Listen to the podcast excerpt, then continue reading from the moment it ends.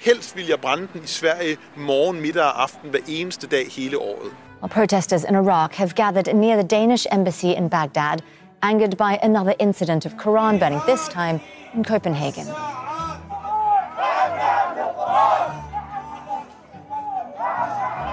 Det er efterhånden nogle år siden, at Rasmus Paludan havde evnen til at sætte Nørrebro i brand med sine optrædener.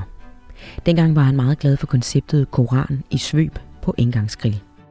Siden har et par håndfulde danskere lavet sig inspirere af protestformen, der dog aldrig sådan rigtig formåede at få et reelt landstækkende gennembrud. Men så pludselig, hen over sommeren 2023, gik der pludselig sport i at brænde koraner af foran ambassader i særligt Danmark og Sverige. Og pludselig, der var de små kongeriger så øverste og eneste punkt på dagsordenen på hektiske zoom mellem muslimske lande. PT kom med meldinger om et øget antal trusler fra islamister, og al-Qaida udsendte en decideret krigserklæring. En vaskeægte international politisk krise lige midt i det grå og våde sommerland. Og så var tiden ellers moden til Lars Lykkes nye koncept, pragmatisk idealisme. Vi kan faktisk stoppe alt denne dumme ballade med en lille nålestiksoperation, lød det fra regeringen. Et lille kirurgisk indgreb i straffeloven med et snit så præcist, at dine højt besungne principper nærmest ikke lægger mærke til det. Den danske straffelov, paragraf 110e, e, skal derfor nu ledsages af styk 2, der lyder som følger. På samme måde straffes den, der offentligt eller med fortsæt til udbredelse i en videre kreds, gør sig skyldig i utilbørlig behandling af en genstand med væsentlig religiøs betydning for et trosamfund, eller en genstand, der fremstår som en sådan. Kritikere indvender, at blasfemiparagrafen sådan set en til en er genindført, og at hellige skrifter nu yder større beskyttelse i Danmark end for eksempel Dannebro og Grundloven. Men hvad så egentlig? Hvorfor skal folk overhovedet have lov at brænde bøger af? Hvorfor skal man have lov til at provokere bare for at provokere? Vi undersøger bogafbrændingens, blasfemiens og ytringsfrihedens historie i Danmark og krydder det hele med lidt forskning i Koranen. Ja, så er der altså for alvor serveret. Det skal lige siges, at programmet her blev optaget fredag den 25. august, faktisk i de eksakte minutter regeringen fremlagde lovforslaget. Den præcise ordlyd i forslaget bliver derfor ikke diskuteret undervejs. Statsministeren synes det jo ikke. Jakob Ellemann, han aner det bare ikke. Men Frederik, er det at betragte som en ytring, når man brænder Koranen af? Det kommer jo ind på konteksten, synes jeg. Det kan være det. Altså, det er jo ikke nogen ytring, hvis du tager en bog og brænder af privat i dit eget soveværelse, uden der er nogen andre mennesker, der ser det. Selve afbrændingshandlingen er ikke i sig selv en ytring, men den bliver det, hvis den bliver placeret i det offentlige rum. Så når man står på Blågårdsplads og sætter fod i Koranen, så, så er det en ytring. Så er det en ytring. Frederik Stjernfeldt, professor i semiotik, idehistorie og videnskabsteori ved øh, Aalborg Universitet i København, og forfatter til en række bøger, øh, blandt andet måske i særdeleshed om ytringsfrihed. Vi er også så heldige at have Thomas Hoffmann, som også er professor og islamforsker ved Københavns Universitet med os i dag. Velkommen til jer begge to. Tak. tak. Thomas, du forsker jo i selve Koranen. Mm. Hvordan er det egentlig for dig at kigge på videoer og billeder af og se den i flammer? Det synes jeg er meget, meget interessant og spændende, fordi øh, det viser jo faktisk, øh, eller man skal sige, effekterne af, at den brændes af, viser jo, at øh, vi er måske ikke så sekulariseret, som vi går rundt og tror. Religion øh, fylder øh, meget mere. Den ligger der latent og kan tændes op, så at sige, igen og igen. Og øh, så på den måde er det sådan et slags øh, memento til os øh, sekularister, han har sagt, mm-hmm. at øh, religionen den er dybt forankret. Så du føler noget? Ja, det gør jeg, øh, men det er selvfølgelig også en, en uh, intellektuel, videnskabelig uh, fascination af, hvad er det, der, der sker nu, og hvorfor reagerer muslimer, som de gør, hvorfor er der muslimske organisationer, som, som presser på, og hvorfor er der andre, som, som, som, som bøjer ind, og så videre. Mm. Det, det er vildt interessant, ja. rent religionsvidenskabeligt. Hvordan tolker man egentlig i islam selve det at brænde en koran? Er det, er det værre end at skænde den på andre måder? Ja, altså, jeg vil sige med de her øh, koranafbrændinger, det er lidt ligesom sådan et, et, et isbjerg. Øh, vi ser øh, Paludan og patrioterne sådan i toppen, men nedenunder det isbjerg, der er der en masse øh, øh, øh, teologi, hvor man kan sige, at øh, ild også øh, øh, kommer ind i, ind i spillet. Der er nogle øh, øh, islamforskere, der har sagt om, øh, om Koranen, at det er det, der er på spil der, det er, at det er en, en liberation det er en bogblivelse. Og det er ligesom et ordspil på, lavet på inkarnation, at mm. øh, Kristus, han, blev, øh, han var ligesom øh, Gud, der var blevet kød. Men her er det, så at sige, Allah, øh, Gud, der bliver til en, øh, en bog.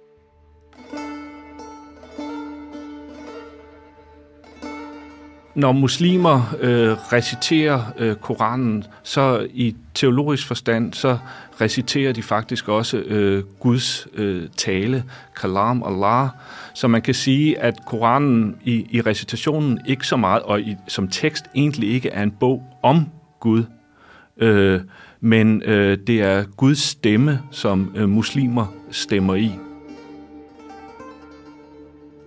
Når så øh, den her bog, den, øh, den destrueres, så er det jo på en eller anden måde let og intuitivt at fortolke det som en slags øh, destruktion af, af, af Gud, eller en fornærmelse af, af Gud.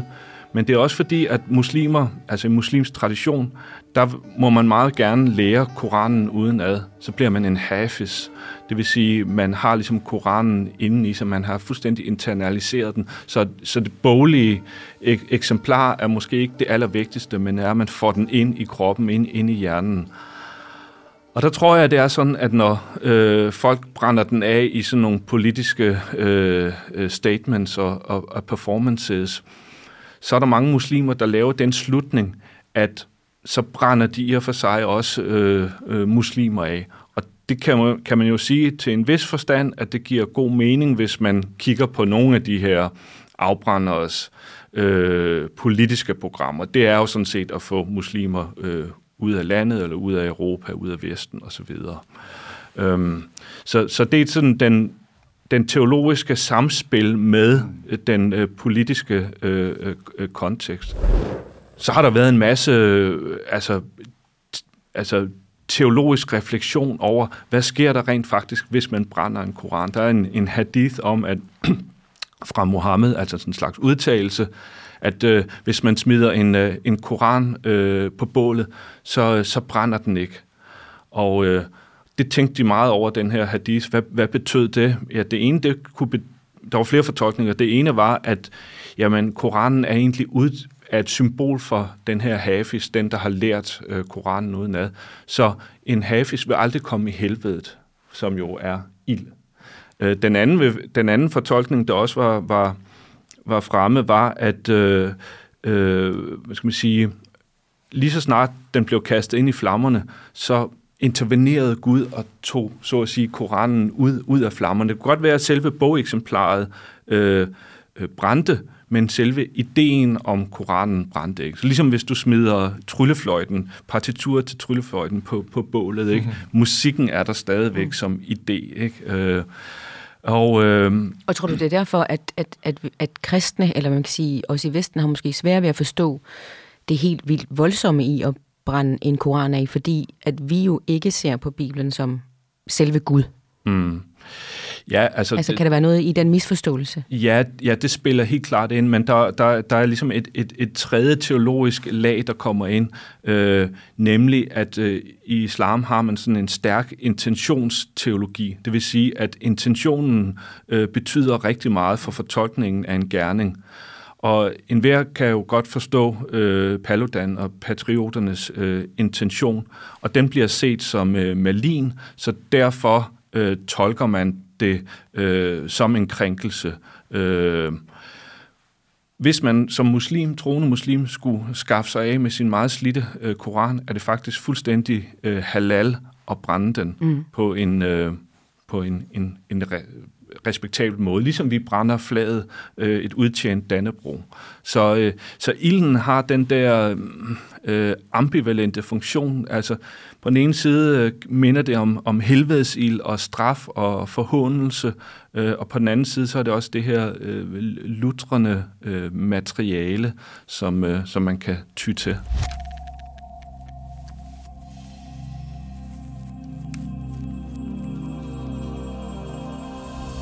På coronapressemøderne, der var der en mand, der hed Knud Melgaard, som blev efterhånden ret legendarisk. Han havde et, et, et transportmagasin eller sådan noget. Men en dag, da han kom ud fra rigsretten, og han vendte at overvære Inger Støjberg få sin dom, der kommer han ud på pladsen, og foran, der står der nogle gutter og brænder en koran af. Og den her ellers meget, meget rolige, noble ældre herre, han han går fuldstændig amok. Altså, han bliver rasende, og han flyver hen til dem og begynder at sparke til bålet. Øh, det, det tændte bare noget helt øh, vanvittigt i ham. Mm. Så om det er hellige skrifter, han mente ikke, det havde noget med ytringsfrihed at gøre og brænde bøger af, men hellige skrifter, bøger generelt. Hvorfor er det, tror du, Frederik, at det vækker så stærke følelser i os at se det blive brændt af? Det tror jeg har med en lang tradition øh, for bogbrændinger at gøre. Ikke? Altså, øh, meget tit så henviser folk jo til øh, nazisternes bogbrændinger, øh, efter de overtager magten i Tyskland i 1933, ikke? Altså, hvor der blev organiseret store bål mange forskellige steder i, i Tyskland. Nogle af de mest kendte på offentlige pladser i, i Berlin, hvor Goebbels præsiderede og holdt, øh, og holdt taler. Jung schon den Mut zu haben, dem Leben in die erbarmungslosen Augen hineinzuschauen. Og hvor øh, meget forskellig litteratur øh, blev brændt. Altså typisk øh, litteratur, som havde en eller anden form for affinitet til oplysningstraditionen. Ikke? Men altså, hvis vi går længere bagud, så er det jo en interessant ting, at bogbrændinger er jo meget, meget tit noget, som foretages af kanoniserede religioner, eller institutionaliserede øh, religioner. Især kan man jo sige, katolicismen og islam har jo været blandt de helt store bogbrændere. Altså der, hvor, øh, hvor de er trængt frem øh, og øh, har været interesseret i at udrydde enten konkurrerende udgaver af deres egen tro, eller deciderede øh, andre trosretninger, jamen så har de arrangeret store bogbål. Øh, og apropos, det ved Thomas sikkert mere om, end jeg gør, men øh, så vidt jeg ved, så allerede kalifen Utman, øh, han brændte jo en masse koraner, øh, fordi det var afvigende udgaver. Mm. Altså det er jo hele det der spørgsmål om, hvordan, altså det er jo også interessant i forhold til Bibelen. Hvordan kommer du fra at have en hel masse skrifter, med de variationer, der hører til at have skrifter i en håndskreven periode, øh, hvor du endnu ikke har, har trykkekunst, som garanterer, at, at du kan lave identiske kopier af den samme bog. Ikke? Altså, så har du øh, så godt som altid en stor variation af forskellige udgaver af den samme bog. Og når du så skal kanonisere den, jamen så er det jo med at, at, at brænde de afvigende udgaver. Ikke? Altså det kan selvfølgelig bare være at øh, brænde nogen, som ikke er komplette, men det kan også være at brænde nogen, som på nogle punkter har en afvigende teologi. Så altså, øh, bogbrænding har en meget, meget lang tradition og er faktisk meget, meget snævert tilknyttet institutionaliseret religion. Er der egentlig forskel så? Øh, altså fordi det virker som om, at når du forklarer det historisk set, og hvad institutioner gjorde, og hvad andre store religioner gjorde, så, så brændte man afvigende mm, tolkninger ja. øh, af det, man nu synes var rigtigt. Ja. Er der forskel på det, man sådan har gjort historisk set, og så den måde, man anvender bogafbrændinger på i dag, så både måske nazisterne, men måske også det, som vi er, er, er på en eller anden form for sport ja. nu? Jamen, det er da klart, at der er en forskel, øh, synes jeg, fordi øh, de der klassiske religiøse bogbrændinger, de er jo orienteret mod at etablere en kanon, ikke? altså at etablere en bog, som ikke skal brændes og så, og så skal øh, alle mulige andre varianter brændes af. Ikke? Altså, øh, mens øh, i hvert fald nogle af de afbrændinger, vi ser her, de er jo øh, på en måde vendt mod ideen om at have en hellig bog som sådan. Ikke? Altså, øh, det tror jeg ikke, man kan sige om Rasmus Paludans afbrændinger, men, men, men det kan man jo sige om øh, nogle af, af de øh, herboende dissidenter, som kommer fra muslimske lande, og som har enten har afsvoret deres tro, eller mener, at øh, Koranen bliver brugt øh, til politisk undertrykkelse. Øh, så det er jo en anden form for afbrænding, kan man sige. Men altså, jeg synes jo, at det er svært at løsrive de der afbrændinger fra den der lange tradition. Ikke? Altså, og, og derfor synes jeg jo, der er noget fundamentalt usmageligt øh, i at afbrænde bøger, og jeg vil generelt ikke anbefale folk at, at gøre det. Det betyder ikke, at jeg mener, at det skal kriminaliseres, men det mener jeg, det betyder, at jeg ikke selv kunne finde på at, at gøre det, for eksempel. Ja, men altså, det er helt enig med det her med, at, at bogafbrændingerne falder sammen med øh, ortodoksi og, og kanoniseringsprocesser, men det er også vigtigt at se, at øh, her var der også tale om, øh, om statsmagter eller, eller begyndende imperier, der ligesom ville markere sig selv institutionelt, og det kan man trods alt ikke sige, at, øh, at øh, de her jeg vil sige, private bogbrændere er. De er jo Nej. ikke øh, repræsentanter for en, øh, for en stat som sådan, men øh, øh, og har beslaglagt andres bøger, men køber i hovedbetal øh, øh, koraner til forlæggernes øh, store glæde, må jeg tænke, øh, for, for, for at brænde dem af som, øh, som, som privatpersoner. Der, der er altså alligevel også en, en forskel i forhold til, det, det her noget, der foregår i det offentlige rum, men det er privatpersoner, der gør det. Ja, og som, og som brænder deres egen private ejendom. Ja, ja. For 253 år siden, for nu at være helt præcis, der blev Danmark det første land i verden, der indfører fuldstændig trykkefrihed. En ordre, der giver fuldstændig pressefrihed, således at bøger kan trykkes uden nogen form for censur. Sådan lød formuleringen, som den 21-årige danske konge på opfordring fra Struense skrev under på. Den moderne debat var simpelthen født.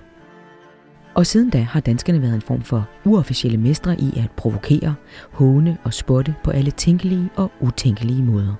Men der var lige en, man ikke skulle håne alt for meget. Nemlig Gud. I Frederik Stjernfelds nye bog, Alkymist i Linker, kommer vi med tilbage til en tid, hvor du risikerede dødstraf med forudgående tortur, hvis du i automaten over straffeovertrædelser var kommet til at trække kortet blasfemi. En potentiel straf, der også kommer til at hænge over bogens hovedperson, Johan Konrad Dibel. Dibel var en helt igennem eventyrlig skikkelse, der huserede i Nordeuropa i 1700-tallet. Han var pietist, alkymist, fritænker og i den grad provokatør. Han var en meget troende mand, men samtidig en af oplysningstidens tidligste tænkere, der agiterede stærkt for både trosfrihed og indskrænkning af autoriteters magt over det enkelte menneske. Han gjorde sig med tiden, ikke helt overraskende, uvenner med de forkerte, hvis vådeste drøm var at få fritænkeren hængt for sine krænkelser. Johan Dibel undslap døden, men måtte leve som jade vildt og i sidste ende landsforvist til Bornholm. Inden da skulle han som led i straffen igennem det ydmygende ritual at se sine skrifter blive brændt offentligt på bålet foran en menneskemængde. Altså den ultimative annullering af et menneskes tanker, idéer og måske ligefrem sjæl. Berlingske giver bogen seks stjerner, ledsaget af ordene. En uhyre vigtig bog om en mærkelig og mystisk mand rammer lige ned i tidens mest brændende debat. Først og fremmest er bogen vigtig, fordi Stjernfeldt viser, at der var så mange udviklingsmuligheder, før vi nåede frem til vores nuværende skrøbelige tilstand af ytrings- og trykkefrihed. Professor Stjernfeldt har uforfærdet med bøger og kommentarer kæmpet for ytringsfrihed og det åbne samfund i denne tid, hvor disse rettigheder er under pres.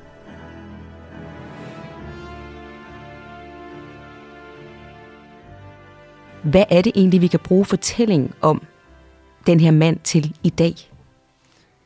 Altså, det er jo et mærkeligt sammentræf, at den bog kommer lige nu, øh, fordi øh, en bogafbrænding står så centralt i den. Ikke? Altså, øh, der har vi jo en, en officielt sanktioneret afbrænding øh, af bøger i Danmark øh, for 300 år siden. Og hvordan, hvordan skal vi tolke det i dag? Altså, hvordan, hvordan, øh, hvad, hvad, hvad, hvad, hvad betyder det egentlig i dag at vide, at engang så gjorde myndighederne? Hvad, hvad kan vi bruge det til i sådan nutidig kontekst? Altså, vi kan jo bruge det til øh, ikke at blive alt for selvglade i, i forhold til, hvor... Øh, oplyste og, og tolerante vi er. Ikke? Altså, det, det er altså noget, vi er, vi er blevet gradvis, og det var ikke så udviklet på det tidspunkt. Der, ikke? Altså, øh, hvor, hvor det ikke var en sjældent ting at gøre det der. Altså, øh, Grev Grevenlov, som jo fik sat den der øh, afbrændingsceremoni i, i scene, han øh, overtaler kongen til det ved at henvise til en øh, række lignende ceremonier, som der har været, øh, som han har kendskab til, som har været i hans levetid, ikke? Altså, øh, hvor andre øh, øh, toppersoner, der øh, har følt sig fornærmet, øh, har fået gennemført sådan en afbrændingsceremoni, hvor de skrifter, som fornærmede dem, blev, blev afbrændt. Men det interessante er, at der er på en måde to niveauer i det, ikke? altså fordi Revendlov, han var jo bare sur over, at hans egen ære var blevet gået for nær. Ikke? Altså, det, er, det er jo på, på en måde er det jo sådan lidt personfider mm. næsten. Ikke? Altså, men det er helt tydeligt, at øh, handlingen i samtiden bliver også øh, set øh, i et meget større perspektiv som netop en... Øh, en handling, der havde med blasfemi og religion at gøre, fordi øh, Dibel, han var jo en yderliggående person, han var såkaldt radikal pietist, ikke? han mente, at alle kirker skulle nedlægges, og han var meget kritisk over for lutheranerne, som jo dengang var meget stærke i, i, i de nordeuropæiske lande. Ikke? Altså, øh, øh, og øh, det indebærer, at øh, fortolkningen af, af, af den der afbrænding var også, at nu øh, trådte Gud til, og nu hævnede Gud sig mod den der spotter, som havde, øh, som havde hånet Gud i adskillige skrifter gennem mange år. Ikke? Altså endelig slog Gud tilbage ja. øh, og, og fik hans øh, skrifter brændt af. Altså det kan vi se, at det var ligesom den teologiske fortolkning af, hvad der skete, selvom den juridiske kerne i det egentlig bare var noget med en jurier. Ja, ja. Men, men man siger det også på en, noget, på en måde noget om, fordi det, sådan, det, det rørte mig egentlig at læse om, at han skulle stå der på torvet foran øh, en menneskemængde og se sine skrifter blive brændt. Det er jo virkelig udtryk for noget af det mest sådan ydmygende eller annullerende for et ja. menneske at skulle opleve. Jamen, det er helt klart, at den der ceremoni, den gik jo ud på øh, i første omgang, at Revenlov skulle genvinde sin ære. Men samtidig gik den jo ud på, at Dibel skulle tabe sin ære. Ikke? Altså, og mm. den tabte han ved. Altså dels fik han, øh, fik han sin titel øh, frataget, og dels blev han øh, lænket og ført bort til Bornholm, og dels skulle han jo altså så øh, lide den ydmygelse og se sin egen skrifter blive brændt som du siger, så, så starter det jo egentlig med at være Dibel, der måske anklager bystyret for at være korrupte, og så er det Revenlov, der tager på vej over det, og bla bla. Men så indser han jo ret hurtigt, at han ikke kommer ret langt med det, og ja, er nødt til at få nye perspektiver til. Og det værste er jo så faktisk, at han er blasfemiker.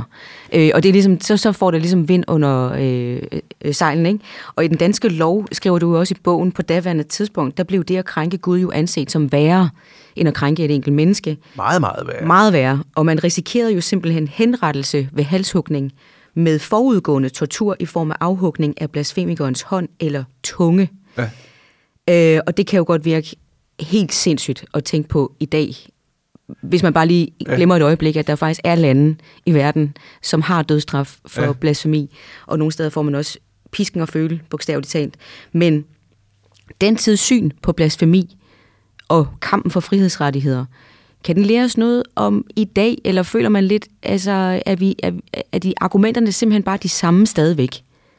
At Gud delvis, er større? Delvis er de. Altså, øh, nu ved Thomas jo mere om, om de detaljerede øh, ligheder og forskel mellem kristendom og islam, end jeg gør. Men, men øh, jeg mener, det at man kan helt sikkert sige, at øh, sådan som blasfemilovgivningen var skruet sammen dengang, øh, der nærmer vi os jo øh, den islamiske forståelse af, at den her hellige bog øh, er altså meget tæt forbundet med Gud. Ikke? Mm. Altså, og, det, øh, og det ser man også ved, at øh, blasfemi dengang, altså vi har jo haft en blasfemiparagraf i 500 år, blev først afskaffet for, for 5-6 år siden, ikke? Altså, men motivationen for at have den har skiftet radikalt hen over de der 500 år. Og dengang, der var det jo simpelthen fordi, man mente, at blasfemi var en krænkelse af Gud. Ikke? Altså, jo. det var ikke noget med de troendes følelser Nej. eller sådan noget overhovedet. Det var en krænkelse af, af, af Gud selv som person. Og øh, når Gud oplevede den der krænkelse, så ville han blive vred, og så ville han lade det gå ud over hele landet. Øh, så derfor blev blasfemi set som et politisk problem. Ikke? Altså, det var, det var ikke kun et øh, problem for den enkelte person, øh, som, som øh, måske øh, brændte bogen eller, eller krænkede den på anden vis det var et politisk problem for hele landet, fordi mm. så ville Gud slå tilbage med sult og ja.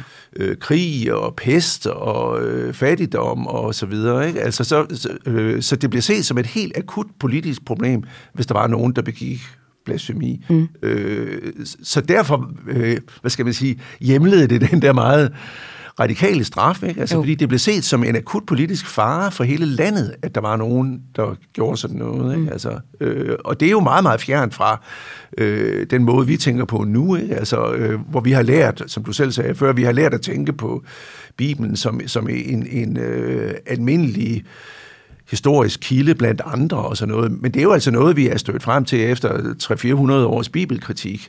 Sådan var det ikke dengang. Altså, mm. Der var øh, Bibelen direkte Guds ord, og hvis man gjorde noget ved, ved den, så blev, så blev Gud vred. Ikke? Ja. Jeg tror også, der er, der er noget med, at i dag skal vi også lige øh, minde os selv om, at øh, blasfemi kan ikke nødvendigvis sættes øh, lighedstegn med, øh, at det er ateisme. Altså, som du meget fint viser i bogen, så var Dibbel jo en dybt religiøs mand, altså nærmest øh, mystiker. Ja. Øh, og det var så at sige, øh, ud af hans, øh, hans teologi og hans religiøse tænkning, at han kom frem til de her radikale øh, ytringsfrihedsidealer. Øh, ja, og, øh, og og der skal man altså også øh, i dag være klar over, at, at, at dem, som, øh, som på en eller anden måde kommer til at, at, at ytre sig blasfemisk om Koranen, er ikke nødvendigvis øh, frodende øh, hardcore ateister, men det kan også være øh, troende mennesker, øh, der gør det øh, ud af nogle, øh, nogle religiøse øh, overbevisninger. Så, så, så det er ikke bare et, et, et ateisme versus øh, religion øh, konflikt, vi har her. Det har noget at gøre med, hvem der har magten øh, mm. inden for religionen, og som man gerne vil, vil, vil styre. Så rigtig mange af dem, som jo bliver dømt for blasfemi i, øh, i den muslimske verden, er jo ikke ateister, men de har måske nogle, øh, nogle øh, han har sagt, dibelske tanker om øh, reformation af, af religionen, eller øh, på den ene eller anden måde. Så det er lige så meget det, der er på spil. Det er jo blandt andet det, som nogle af de der øh, koranafbrændere også øh, sætter på dagsordenen. Hvis man spørger, hvorfor gør I det? Jamen, så siger de, jamen, der er de og de vers i Koranen, det kan vi ikke lide, osv. Så, så der er også der er en, en artikuleret religionskritik bag den symbolske performance, mm. at, øh, at brænde en koran af. Og man, kan, ja, og man kan måske også godt sige, at selvom man dengang i Danmark var noget mere troende og kunne godt være bange for at øh, Gud sendte øh, græshopper ned over folk og den slags. Men, ja. men, men bagved, ligesom med Dibel, der var det jo en magtkritik, og man vidste jo godt, at hvis man tillod folk øh, og kritisere prosten i bogen, for eksempel, der tvangstøber sine børn, så kunne man ligesom sige, at det var blasfemi, men det var jo faktisk bare en kritik af, at den magtperson udnyttede situationen. Ikke? Altså, så, så, så også dengang var det, jo, var det jo ikke kun, fordi man ville beskytte Gud, man, man beskyttede jo også sig selv med, med at kalde ja, ja. hån over. Ja, det er jo også sjovt. Altså, hvis, vi, hvis vi så kigger på udviklingen af blasfemiparagrafen i Danmark, så skifter det jo netop ikke. Så får vi trykkefrihedsforordningen i, i 1799. Der bliver blasfemi omdefineret til øh, et angreb på kirken. Mm. Ikke? Altså øh, fra at det tidligere var et angreb på Gud. Og endnu senere bliver det, bliver det, øh, kommer det så til at handle om de troendes følelser, øh, så, som man kan krænke. Ikke? Så øh, motivationen for blasfemiparagrafen har ændret sig vældig meget hen over årene. Ikke? Altså, og, den, og den endte jo med øh, den seneste udgave, vi havde, at, at være øh, motiveret i social orden. Ikke? Altså, at, øh, at man skulle ikke tillade blasfemi, for det kunne føre til optøjer og, og så videre. Ikke? Altså, altså det, det var ligesom den seneste motivation. Så ja. den paragraf har haft meget forskellige bevæggrunde, kan man sige. Nej, jeg tror egentlig, at det er nødvendigt at brænde den meget oftere, men problemet er, at det skal planlægges. Og derfor er det ikke helt muligt at brænde den så ofte, som jeg gerne ville. For helst vil jeg brænde den i Sverige morgen, middag og aften hver eneste dag hele året. Brace yourself, winter is coming. Så lyder det jo i tv-serien Game of Thrones, men det var også din indledning på en artikel i Weekendavisen den anden dag. Det er de ord, du kommer til at tænke på, når du hører ordet blasfemi. Hvad, hvad mener du egentlig med det? Jamen, det er jo fordi, at der øh, hvad skal man sige, øh, på den helt store internationale klinge i FN-systemet og i øh, andre, hvad skal man sige, mellemstatslige organisationer, er en, en, en, en, en, en langvarig værdikamp omkring blasfemi og kriminalisering af, af, af blasfemien. Og øhm, øh, det vi ser lige nu med øh, afbrændingerne herhjemme, det er jo, at det har affødt, at øh, en, øh, en organisation som OIC, Organisationen af den Islamiske øh, Samarbejde, øh, de har lagt øh, pres på den danske stat. Og det er altså på mange måder en impotent organisation, men ikke værdipolitisk. Øh, det er faktisk den anden største øh, organisation i verden øh, af, af de her mellemstatslige. Og, efter FN. Ja, efter FN. Ikke? Øh, og der har hele tiden foregået sådan en, en, en magtkamp om, om, om det. Øh, det sjove er, at OIC er jo sådan set, øh, øh, apropos, øh, dannet på baggrund af pyromani, fordi der var en kristen fundamentalist, der prøvede at brænde Al-Aqsa-moskeen af i, mm. i, i Jerusalem. Og siden da, så har man ligesom haft de her ofte meget repressive øh, øh, stater, der har blasfemilov, der ligesom prøver at gøre det til internationalt gældende ret, at hvis man forhåner øh, religion, så kan det dømmes øh, som, som blasfemi. Men det mest interessante er, at de ligesom har opgivet det der blasfemispor en lille smule, fordi det var så gammeldags og ude af, af, af, af, af synk med, med, med tiden, så man har sekulariseret sit, sit sprogbrug og taler om, øh, at øh, en bogafbrænding af Koranen, det er nærmere at, at, at, at øh, sidestille med racisme, islamofobi, så, så man siger, at når, når du brænder en, en bog, så, øh, så er det ikke bare en symbolsk handling, så er det i virkeligheden et angreb på nogle bestemte mennesker her, muslimer. Øh, og det, det er ligesom øh, på vej ind i, i systemet nu og i tænkningen, og lader også til, at den, den danske regering måske øh, stille og roligt er, på, er med på den, øh, på den tænkning. Right, I want to bring you some breaking news because the United Nations Human Rights Council is ho- holding an urgent meeting on the burning of a Quran, which took place in Sweden last month. The meeting was requested by Pakistan. Og er det i virkeligheden ikke ret smart set af dem, at de ja, ligesom ja. vender det her, den her logik imod os selv, fordi at kalde noget hate speech, racisme, alt det der, det ved de jo godt, vi ikke tolererer i vores lovgivning. Ja. Øh, er det ikke godt set? Jo, det er super godt set. Det er super smart. Ja. ja. Og det er jo også det, som øh, der er en, øh, en færøsk øh, politolog, der har, der har skrevet om det. Altså, alle de her jurister, der sidder og arbejder i OIC, de er uddannet på de bedste øh, universiteter i, i, i, i Vesten, og de kender de kender Diebel, han har sagt, og hele den her historie, de ved, hvad for nogle øh, ligesom, øh, øh, retorikker og, øh, og, og argumenter, man skal, man skal trække på. Men der er ingen tvivl om, at nedenunder øh, det her, så er det jo et øh, forsøg på, på, på de her stater på at øh, kriminalisere afvigere, religiøse afvigere, ateister osv., øh, og det er ja. lidt farligt, hvis man ikke er klar over, at der er den agenda nedenunder. Ja, fordi målet er jo øh, et globalt forbud mod blasfemi. Altså bare lad os sige det bare, som det er. Mm. Det er jo endestationen. Men hvad vil det egentlig betyde for os og for dem? Ja. Hvad er implikationerne af sådan et, hvis de får det igennem i FN? Jamen altså, jeg tror, det vil være dystert. Altså, der er jo... Øh forskere, der har øh, lavet sådan tværgående politologiske undersøgelser, som viser, at øh, de lande, som har et aktivt blasfemiforbud, det er samtidig de lande, som er mest øh, udsat for terroranslag. Ikke? Altså, øh, altså vi, kan jo, vi kan jo se på, hvad der skete i, i Pakistan her for en uge siden. Ikke? Altså, øh, øh, måske indirekte påvirket af de her skandinaviske koranafbrændinger, så var der øh, store optøjer i en by i Pakistan, som gik ud over øh, lokale kristne og lokale kirker, øh, som der blev sat ild til, øh, fordi der havde bredt sig et rygte om, at øh, de her kristne, de havde taget en øh, kopi af Koranen og streget nogle passager ud med rødt. Og det var altså nok til, at de her hundredvis af mennesker øh, gik græsat og overfaldt øh, folk, som kom til skade og ledsagede det med afbrænding af bibler. Mobs attacking a church in Pakistan after accusations two Christians desecrated a copy of the Quran.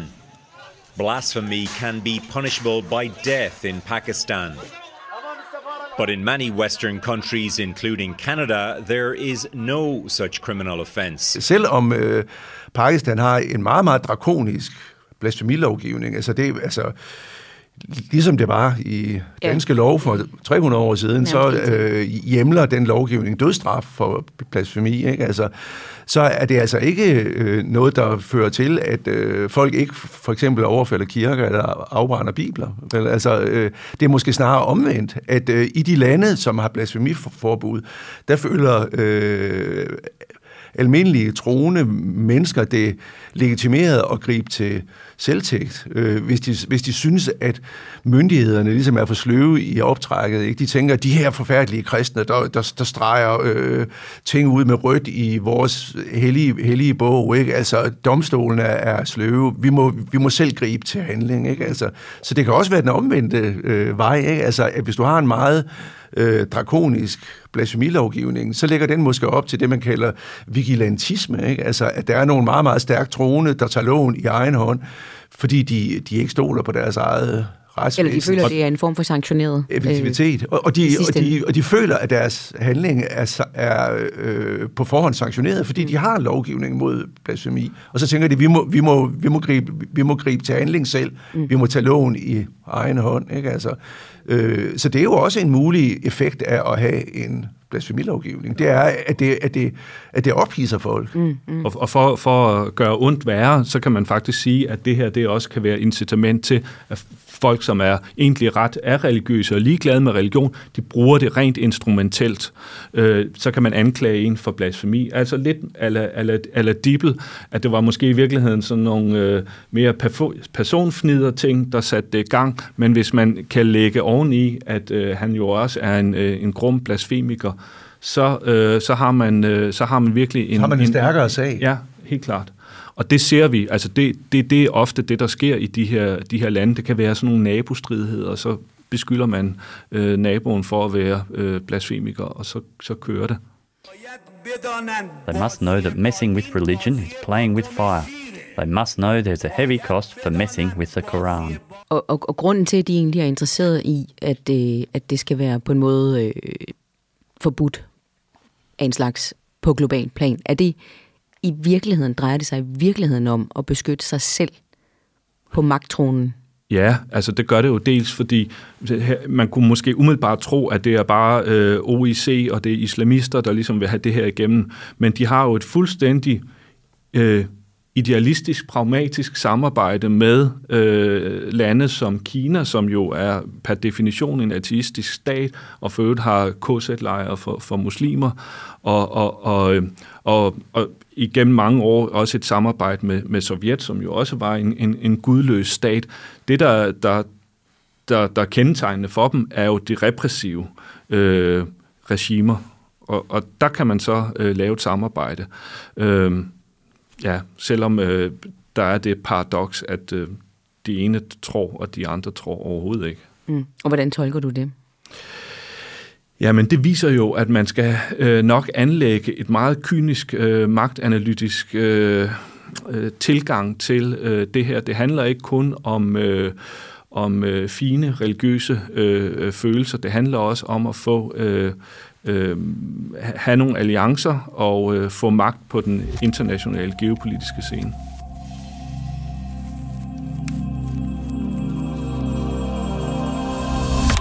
Frederik, skal vi gøre det forbudt at brænde en koran af?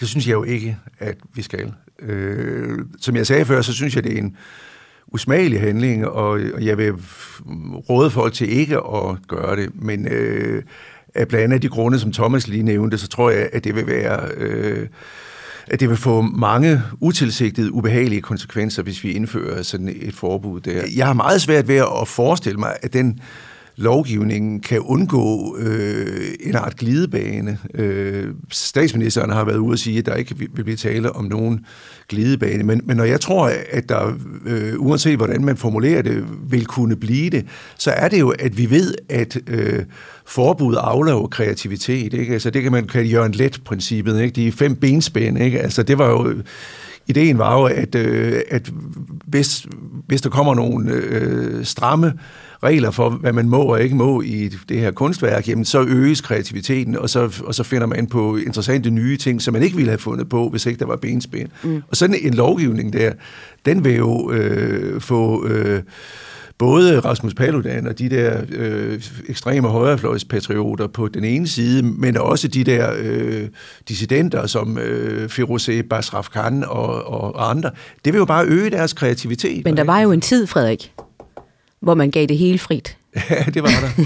Trykkefrihedstiden. Trykkefrihedstiden for lidt over 250 år siden. Ja, netop. Ish, øh, hvor man jo bare sagde, giv den gas, skriv og tryk, hvad Det var fanden I vil, skulle jeg til at sige. strålelsetiden. Ja, og det gik jo bananas, Frederik. Der- Man var nødt til at gå tilbage og sige, det, det, det duer ikke. Vi er nødt til at have nogle begrænsninger i den her ytringsfrihed. Kunne det ikke være meget smart med sådan en lille, Jo, lille var man indgreb? nødt til det, det er jeg da ikke sikker på. Altså, altså det var jo et politisk kup, ikke? Altså Struense blev øh, væltet og øh, Jo, men også sådan senere hen. så indrettet, man jo ikke? Altså, altså så, så, øh, så det var jo, altså, det var jo, en, det var jo hans politiske modstandere, øh, som så rullede loven tilbage. Det var, der, Men, men, det, men senere, altså, vi har det- ligesom det er- det- forfinet loven, så har vi jo lavet visse begrænsninger, eller hvad man vil sige, i ytringsfriheden. Det, det hele, man, må ikke, man må jo ikke alt i dag. Nå, nej, men altså, det har man jo så et lille måttet. indgreb fra eller til.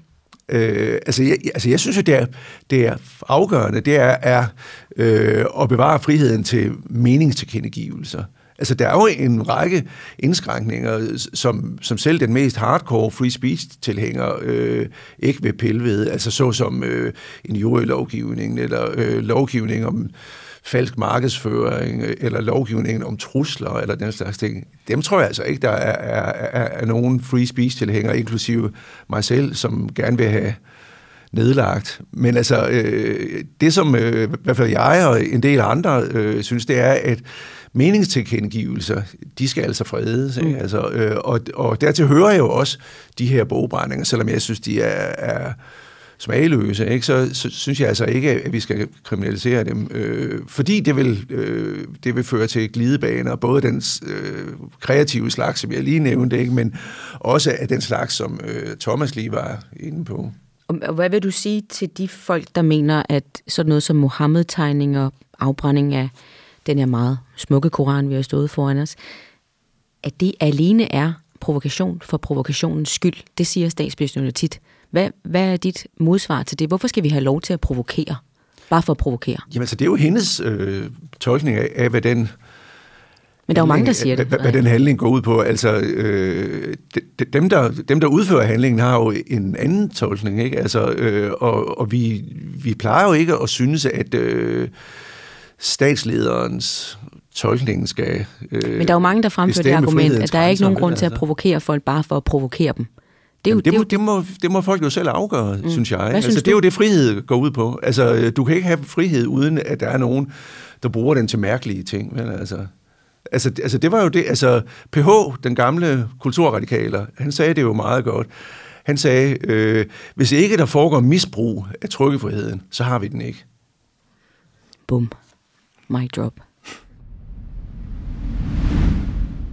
Den her for, fuldstændig øh, skøre øh, idé om provokation uden mening, den, den, den holder jo ikke. Altså en provokation har jo altid en, øh, en mening, og provokationerne her er jo helt klart, det er kritik af, af, af religion eller af en befolkningsgruppe. Det kan man så synes er, er, er smagfuldt eller ej, men det er, det er meningsfuldt øh, som sådan.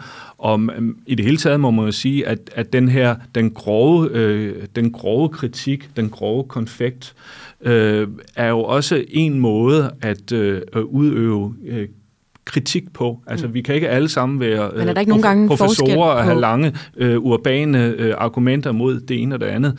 Øh, nogen øh, laver en, en satiretegning, en grov satiretegning, og nogen øh, øh, laver en, en, en grov øh, performance. Men det er jo på samme skala som meningstilkendegivelsen. jeg Men er, men er det ikke nogle gange svært at definere, hvad er kritik og hvad er had? Udtryk for had, som vi jo ikke tolererer. Ja, øh, jo, øh, det, det, det er det helt klart. Og spørgsmålet er også, om man øh, som sådan skal, øh, skal forbyde øh, had og, og provokation og disrespekt og, og andet. Øh, når vi har at gøre med, øh, for eksempel her for, for religionernes vedkommende, øh, bøger, som jo selv kultiverer øh, hadet og ønsker øh, øh, de ikke troende øh, evig fortabelse i, i helvedet. Ikke? Altså, der må man sige, det lever jeg med, at der er nogen, der mener, at jeg nok vil brænde i efterlivet, øh, men så kan, synes jeg også, at øh, man skal have en en social kontrakt om, at så må man også lave, hvad kan man sige, symbolske provokationer.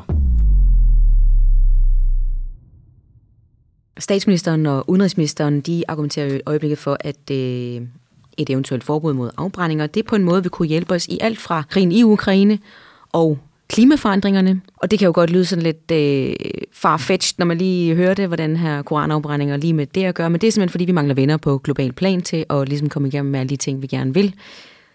Og det kan vi altså gøre, Thomas, med et snuptag ved at forbyde det her, så får vi 57 nye venner i den her kæmpe store organisation. Er der på en måde ræson i, at der er større ting på spil lige pt end retten til at brænde Koranen af? Ja, altså der, der er ingen tvivl om, at øh, i Udenrigsministeriet og regeringen, der, der vil man sige, der er masser af statsræson i, i at gøre det, ikke? og vi er et lille land, så derfor. Men jeg, jeg er bange for, at, øh, at øh, midt i ræsonen, så øh, har, har de glemt øh, fantasien, altså at vi netop... Øh, altså de kan ikke forestille sig, hvordan man kan omgås øh, de, det her nye, såkaldt kirurgiske indgreb på nye øh, måder og de har måske heller ikke fantasi til at forestille sig dem, der bliver krænket over blasfemiens evne til at blive krænket. Mm. Øh, det synes jeg, vi har set igen og igen. Altså, det er så meget let at se på lige nu, hvor vi har de her øh, grove koranafbrændinger, men tidligere var det øh, øh, satiretegninger i, i Jyllandsposten, og tidligere så var det en, en, en super høj kulturel, fin roman af, af Rusty.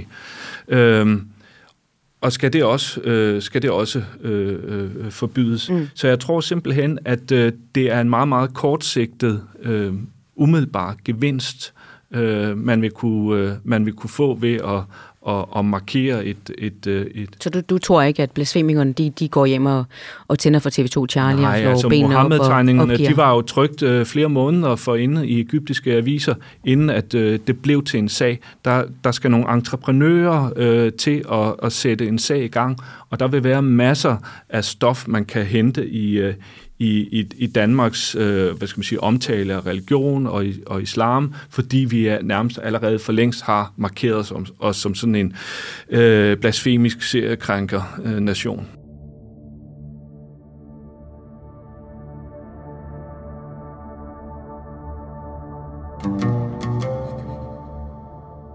Vi optager fredag den 25. august så øh, det kan være, at vi er lidt bagud på nyhedsdagsordenen på mandag. Men, men hvad er det lige, der sker i dag?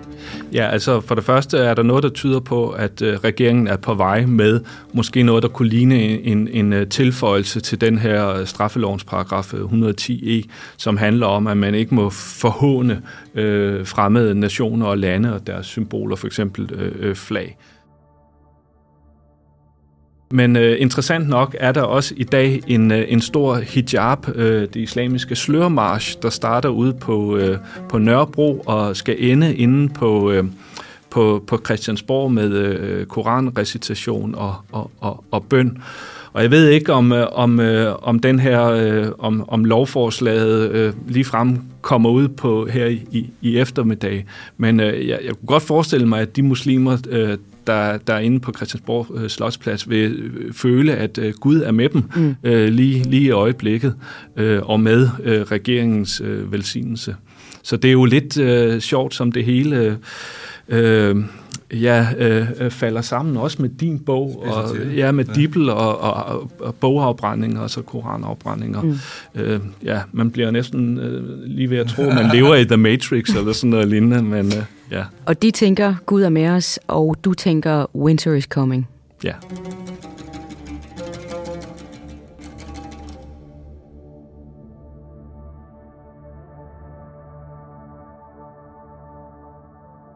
Der er jo det her sikkerhedsargument også, som, øh, som de også hiver frem. Øh, især terrortruslen forhøjet efter al-Qaida udsendt meddelelsen.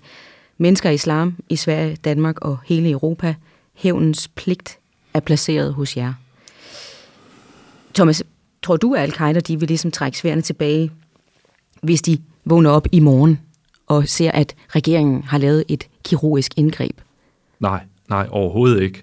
Øh, det, det, det vil ikke ændre øh, øh noget som helst. Øh, og øh, altså man, så vil der bare være andre ting, man kan... Vi har gjort øh, uddåden, og øh, det er den, der, der, der skal straffes. Så, øh, så det tror jeg ikke. Øh, Nej. Jakob Ali, der er tidligere leder af kaldet øh, til islam, som nu er det, man vist kalder afradikaliseret, han har jo også været ude at sige, at al-Qaida er totalt ligeglad med det her indgreb. Det der koranafbrænding, det er en aktuel krog, man kan bruge, men for dem, der er det værste stadigvæk Mohammed-tegningerne, fordi det værste, man kan gøre i islam, er at forhåne profeten. Mm. Er det korrekt? Ja, Sabah Rasul. Øh, det, det, det er traditionelt det, som har været poliset mest, hvorimod der ikke har været så meget sådan decideret gudsbespottelse. Øh, så det, det har han, øh, det har han øh, del, delvist øh, ret i. Men jeg tror, altså, det gør ikke så meget, om det er Muhammed-tegninger, eller om det er bogafbrændinger. Det er her med det der med intentionen, der, der spiller ind, at øh, man, øh, man mærker, at der er en, en, en kritik af islam, og øh, den vil man ikke acceptere. Og så griber man til det her. Problemet er jo så, at øh, vi så har en regering, der så at sige giver... Øh, moralsk øh, rygvind øh, til at tage blasfemikerne ud af spillet. Øhm, det, det kunne jeg godt øh, frygte, og det er også derfor, jeg, jeg, jeg, jeg er bange for den her vinter, der kan komme. Ikke? Det kan godt være, at øh, de radikale jihadistiske bevægelser måske skruer ned for de der indiscriminate killings, hvor man kører lastbiler ind eller øh, øh, bomber en, en, en station, men så tager man øh, blasfemikerne, fordi der er en meget større, øh, hvad skal man sige, øh, imagegevinst på, og øh, både øh, de troende og øh, måske også en, en god del af, af befolkningen er rigtig trætte af de her grove blasfemikere, så Ja. Men, men man siger det også lidt om vores øh, evne til at forsvare vores principper, når, når vi netop ikke... Altså, vi kan godt gøre det, når aviserne gør det, men når det er nogen, som, som vi også synes er lidt... Øh, altså, vi er mega trætte af men vi synes, de er lidt nederen. Altså, Rasmus Paludan-typer. At så, så, så er vores principper ikke så store mere. Så kan vi godt fjerne dem. Der er stor forskel på Rasmus Paludan og Kurt Vestergaard for eksempel. Mm. Ikke? Altså, men men, øh, når men vi nu princippet taler... for, for deres frihed til at ytre sig er vel det samme? Netop. Altså det er, det er jo det, at øh, frihed er kun frihed, hvis det også omfatter de personer, man ikke kan lide. Ikke? Altså, mm. Ellers, ellers er, det jo, er det jo bare øh, nogle privilegier, som en hyggeklub tildeler sig selv. Ikke?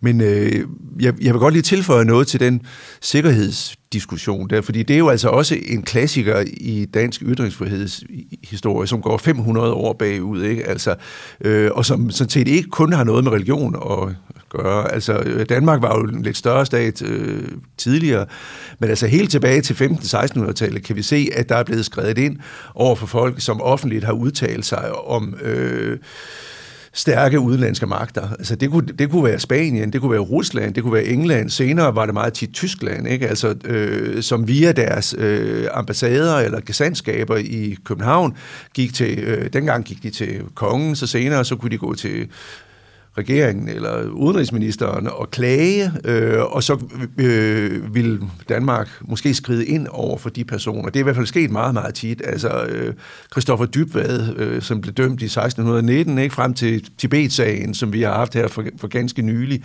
det er på en måde øh, udtryk for det samme. Ikke? Altså, at der har været store magter, øh, som øh, har været med til at, at afgøre, hvad, hvor grænserne gik for, hvad man kunne sige her.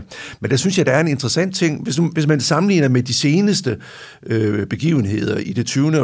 århundrede, hvor vi har haft den slags indskrænkninger, som jo blandt andet var under 1. verdenskrig, hvor vi havde en krigspresselov, øh, som forbød folk at omtale øh, de krigsførende magter. Øh, og i 1930'erne, der greb han det an på en anden måde, altså efter tyskernes, øh, eller undskyld, efter nazipartiets magtovertagelse i januar 1933, så øh, kaldte udenrigsminister P. Munk øh, pressens repræsentanter ind til et hemmeligt møde, øh, og øh, de holdt faktisk jævnlige hemmelige møder inde i Udenrigsministeriet hele vejen op gennem 30'erne, og der sad øh, P. Munk og sagde til pressen, I må ikke tage en karikatur af Hitler, I må ikke skrive sådan og sådan, I må ikke gøre det og det, og det ser vi jo nu som æreløst, ikke? Mm. Altså, at øh, store dele af pressen faktisk bøjede sig for det.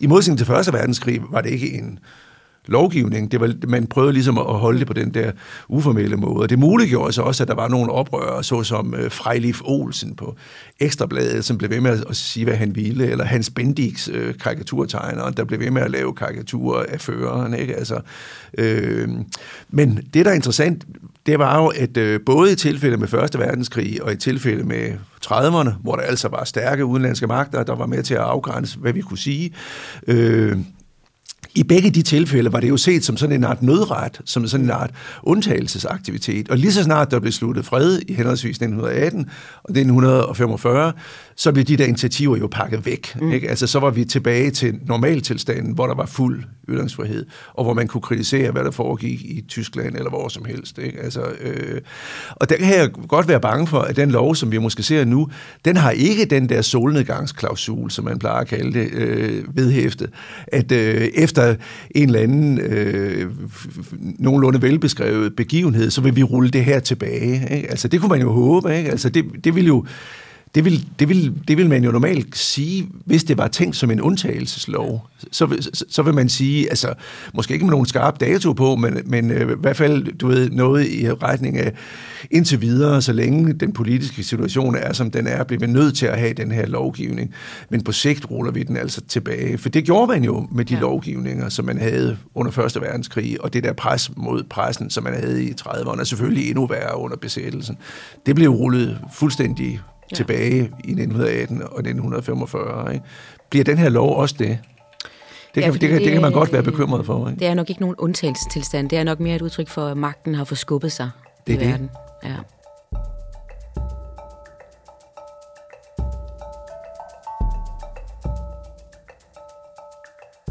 Til allersidst, Frederik, så vil jeg bare lige høre, i henhold til det, du lige har ridset op, øh, terrortruslen også, hvor langt skal vi egentlig gå for vores principper? Skal vi risikere, at der kommer terrorangreb også? Ja, så det har vi jo gjort de sidste 20 år. Ikke? Altså, øh, det startede jo, altså det var selvfølgelig også den begivenhed, der gjorde mig interesseret i hele det her felt her. Det var jo øh, Jyllandsbostens karikatur og den efterfølgende Mohammed-krise. Ikke? Altså, øh, trusselsniveauet har jo været højt i de snart 20 år siden, øh, siden da. Men altså, vi har jo været i stand til i meget stort omfang at inddæmme øh, de trusler. Altså, der har, der har vi jo øh, PET og FE og takke for, at de har øh, trævlet en lang række planlagte angreb op, og det er jo, er jo meget få angreb, der faktisk har, har haft held til at komme gennem. Ikke? Altså, øh, så jeg synes jo, altså, hvis vi igen tager for eksempel sammenligningen til 30'erne, der var det jo helt anderledes fare, mm. Danmark stod overfor. Der var Danmark en isoleret småstat, uden politiske alliancer, som selv skulle fægte sig frem på det oprørte internationale hav af stridende magter, og man kan sige, at i en vis forstand var Danmarks eksistens måske truet. Ikke? Altså, øh, vi vidste ikke, hvad... Altså, Nazi-Tyskland havde jo store territoriale ambitioner, og de kunne måske også om, omfatte det her land. Ikke? Altså, så jeg synes, farerne dengang var jo meget, meget større, end de er nu. Og, og vi skal også se bort altså, fra, hvis vi ser bort fra sikkerhedsargumentet, men ser bort fra øh, det internationale samarbejde og de ting, vi gerne vil have igennem, der skal vi også se bort fra, at der er det her massiv pres Øh, det skal vi ikke give efter. Vi skal stadigvæk bare stå på vores principper, og så undvære vores 57 nye potentielle venner. Altså, jeg, er jo, jeg er jo ikke overbevist om, øh, at, at, at de bliver meget venskabelige af, at, at de får os til at, at bøje os på et punkt. Mm. Det tror jeg altså er fugle på taget, at, de, at, øh, altså, at øh, udenrigsministeren mener, at, at, hvis de, at hvis Danmark gennemfører den her, den her lov, så omfavner OIC pludselig Ukraine mod, Rusland. Rusland, som jo er medlem af OIC. Mm. Ikke? Altså, øh, jeg tror, det er fugle på taget, det der. Det er, jeg har meget svært ved at se, at det, at det har noget for sig i den virkelige verden. Det, der er nyt nu, det er jo, at øh, et land, og det er i særdeleshed øh, Tyrkiet, som vetoer øh, Sveriges optagelse mm. i, i NATO. Så vi er gået, vi er reelt gået fra den her frygten for terror, kan spille ind, men det er og det er den, som regeringen øh, diskursivt øh, kører med, men nedenunder det, så ligger der altså også det her kæmpe store sikkerhedspolitiske argument om øh, vetoen om, om øh, Sveriges optagelse, øh, som, som Erdogan kører lige nu.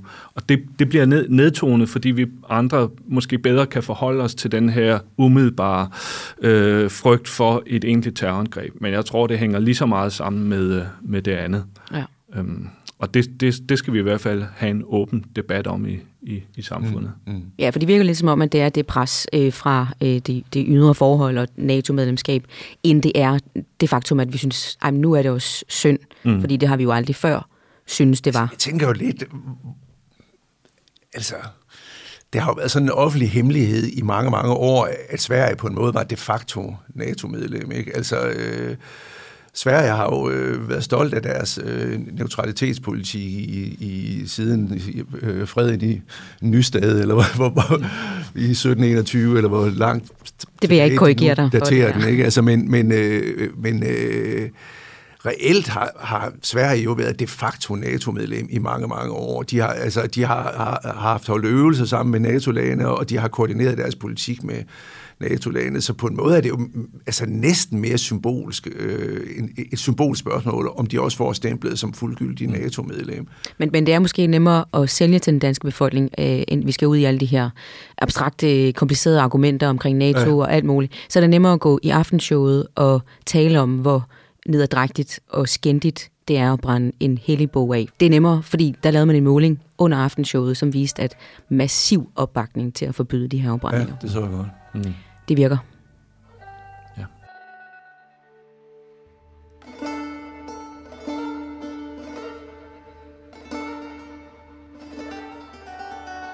Et sidste forsvar for at brænde bøger af. Der var en... Øh, en indisk øh, kasteløs øh, mand, der hed Ambedkar, som i, i 20'erne brændte Manus lovbog af, som er den store hinduistiske lovbog, der institutionaliserer kastesystemet øh, og de urørlige, øh, ja, urørlige øh, pos- position. Han havde gået på de vestlige universiteter og havde lært om, om øh, ytringsfrihed og menneskets øh, iboende værdighed. Han brændte jo en bog, som var hellig for millioner af der millioner af af, af hinduer. Øh, men han endte faktisk med at komme med i, i, i parlamentet og få Indien til på papiret at afskaffe øh, kastelovgivningen. Den lever jo stadig i, i, i værste velgående.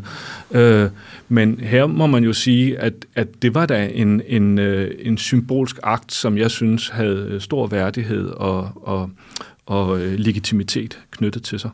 Jeg tror, jeg vil afslutte med at sige, at øh, øh, når Thomas siger winter is coming, så øh, hører jeg også det, når jeg hører danske politikere sådan helt uden at tænke over det, tale om hellige bøger som om det er en kategori, vi ved, hvad er. Ikke? Altså, øh, det, som den ene religion anser for hellige bøger, anser den anden jo for øh, vantro, blasfemisk plader. Ikke? Altså, øh, det, er ikke, det er ikke så nemt at, at, at afgrænse den kategori. Øh, og øh, vi tre ved det her bord kan jo i princippet lave en øh, religion, øh, som vi vedtager nu, og, øh, og vi, og vi, øh, og vi øh, hylder Thomas' øh, phd afhandling som hellig bog, øh, den trosretning, mm. som vi tre nu indskifter, jamen så er det en hellig bog, fordi vi tre siger det, og så skal den også være omfattet af øh, den lov, som Lars Løkke sidder og bakser med. Ikke? Altså, øh, ja, det er det farlige ved det hellige, fordi det er det, jo på en måde ideen om, at noget det, det. er frataget kritik, eller det må man ikke ligesom... Nej, og, og den, den kategori er bare overhovedet ikke velafgrænset, vel? Altså, altså, vi, altså, vi kan selvfølgelig nævne prototypiske eksempler, som vi altid gør, og som er Bibelen og Koranen og Toraen. Øh, og så kommer katekismerne, så kommer haditterne, så kommer bibelkommentarer, så kommer... Du ved, altså, hvor, hvor ender det? Altså, øh, der, der skal jo ikke ret mange personer til at, at, at sige, nu er vi en sekt, som holder et eller andet helligt. Øh, og, altså, altså jeg, jeg, jeg savner, og det, og det er derfor, jeg håber, at, at den lov, øh, de finder på, jeg tror, den vil være mindst skadelig, hvis den kan undgå at nævne hellige bøger. Fordi den øh, kategori er altså meget fluffy og underbestemt. Vi vil ønske juristerne inde i Justitsministeriet øh, alt muligt held og lykke med at formulere det der. Thomas Hoffmann, Frederik Stjernfeldt, kæmpe fornøjelse. Tusind tak, fordi I kom. Selv tak. Selv tak.